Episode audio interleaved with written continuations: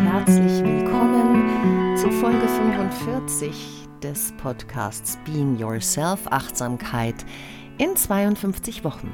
Dein Achtsamkeitspodcast, dein Achtsamkeitstraining. Solltest du schon lange dabei sein? Bist du vielleicht schon ziemlich geübt?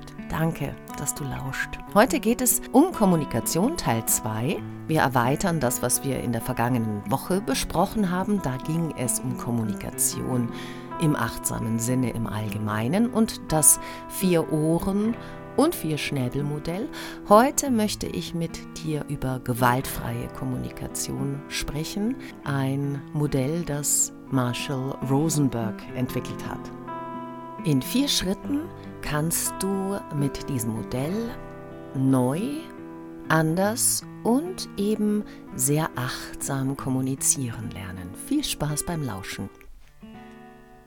Die gewaltfreie Kommunikation hat mir persönlich sehr häufig schon geholfen, mich besser bzw. anders, deutlicher und klarer auszudrücken.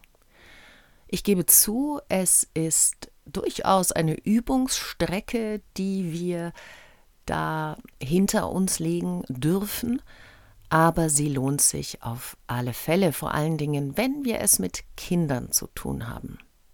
Ich möchte heute die gewaltfreie Kommunikation sehr konzentriert wiedergeben. Du kannst sicherlich nachforschen, nachrecherchieren, in der gewaltfreien Kommunikation gibt es auch die sogenannte Wolfs- oder Giraffensprache. Darauf werde ich heute nicht eingehen, nur so viel. Die Sprache der Giraffe ist die achtsame Sprache, die aus einer Beobachterperspektive entsteht, weil die Giraffe einen langen Hals hat, die aus dem Herzen passiert, die sehr eindeutig die Ebenen trennt und formuliert, was der Kommunizierende genau meint. Die Wolfssprache ist das, was man dem Wolf unterstellt, reißerisch, vielleicht sogar gewalttätig, nicht sehr mitfühlend und schmerzhaft. Ich möchte mich allerdings fokussieren auf die zu übenden Ebenen. Die gewaltfreie Kommunikation können wir in vier Ebenen wirklich sehr gut üben. Und diese vier Schritte, mit denen wir üben, die teile ich dir hiermit mit. Schritt 1 ist die Beobachtung. Das heißt, das, was du konkret vor dir siehst oder hörst, wird benannt. Im zweiten Schritt gibst du dein Gefühl wieder, also was hat die Beobachtung des ersten Schrittes in dir ausgelöst? Schritt 2. In Schritt 3 kommunizierst du das Bedürfnis, das mit der Beobachtung und dem Gefühl in Verbindung steht oder auch die Interpretation, die damit in Verbindung steht. Und in Schritt 4 formulierst du die Bitte, den Wunsch, die aus diesem Bedürfnis hervorwächst. Zusammengefasst, erstens Beobachtung, zweitens Gefühl, drittens Bedürfnis oder auch Interpretation, viertens Bitte oder Wunsch. Nehmen wir ein Beispiel. Es ist kalt draußen, es ist Winter, dein Kind muss in den Kindergarten, in die Schule und möchte sich partout keine Mütze aufziehen, keine Handschuhe anziehen. Ich ziehe keine Mütze an dann könnte deine Reaktion auf Ebene 1 der Beobachtung sein, ich höre, dass du keine Mütze anziehen willst. Im zweiten Schritt benennst du dein Gefühl. Das macht mich traurig, weil ich Angst habe, dass du dich erkältest oder dass du frieren wirst. Schritt 3. Ich möchte aber, dass dir warm ist. Schritt 4 wäre dann, deshalb wünsche ich mir, dass du die Mütze anziehst. Verstanden? Noch ein Beispiel? Okay. Dein Partner oder Ehemann hat die Küche nicht aufgeräumt. Ebene 1 wäre, ich sehe, dass du die Küche nach dem Kochen, nach dem Essen nicht aufgeräumt hast. Gestern hast du das auch schon nicht getan und, und dann habe ich die Küche aufgeräumt.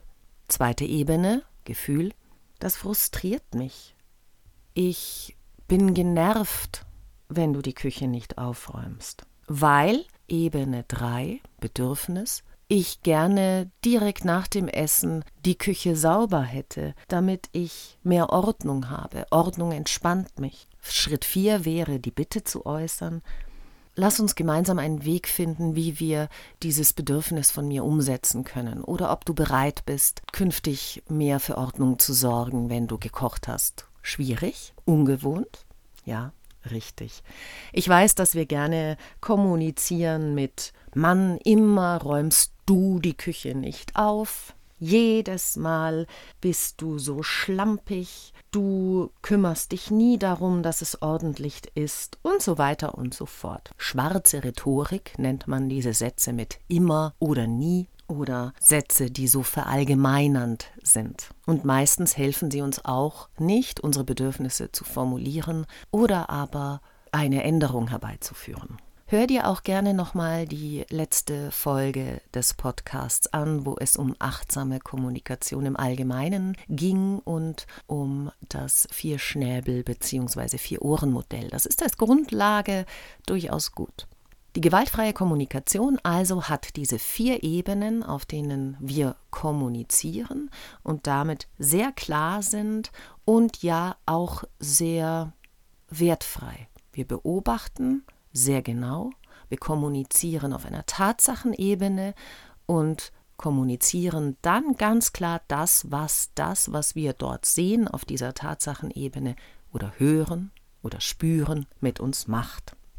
Natürlich gibt es Grenzen der gewaltfreien Kommunikation, nämlich das ist die Anwendung. Die Anwendung darf geübt werden, so wie vieles, wenn wir etwas neu lernen möchten. Das braucht Zeit, das braucht Energie und das braucht auch Authentizität und Ehrlichkeit, offenes Ansprechen von Gefühlen und Bedürfnissen und dafür braucht es wiederum ein bisschen Mut. Das sind wir nicht gewöhnt, auch das habe ich bereits in der vergangenen Woche ein wenig näher erklärt, wie viel Bereitschaft du hast, deine Kommunikation zu verändern, deine Bedürfnisse zu äußern, weiß ich nicht. Ich kann dir von mir berichten, dass ich es nicht einfach finde, dass ich aber merke, wann immer es gelingt, geht es mir gut oder geht es mir sogar besser oder bin ich zufriedener auch wenn ich nicht immer meine Bedürfnisse durchsetze. Dafür ist gewaltfreie Kommunikation ja nicht unbedingt da, durchzusetzen, sondern sich mit dem anderen auszutauschen, ehrlich, empathisch und wertschätzend.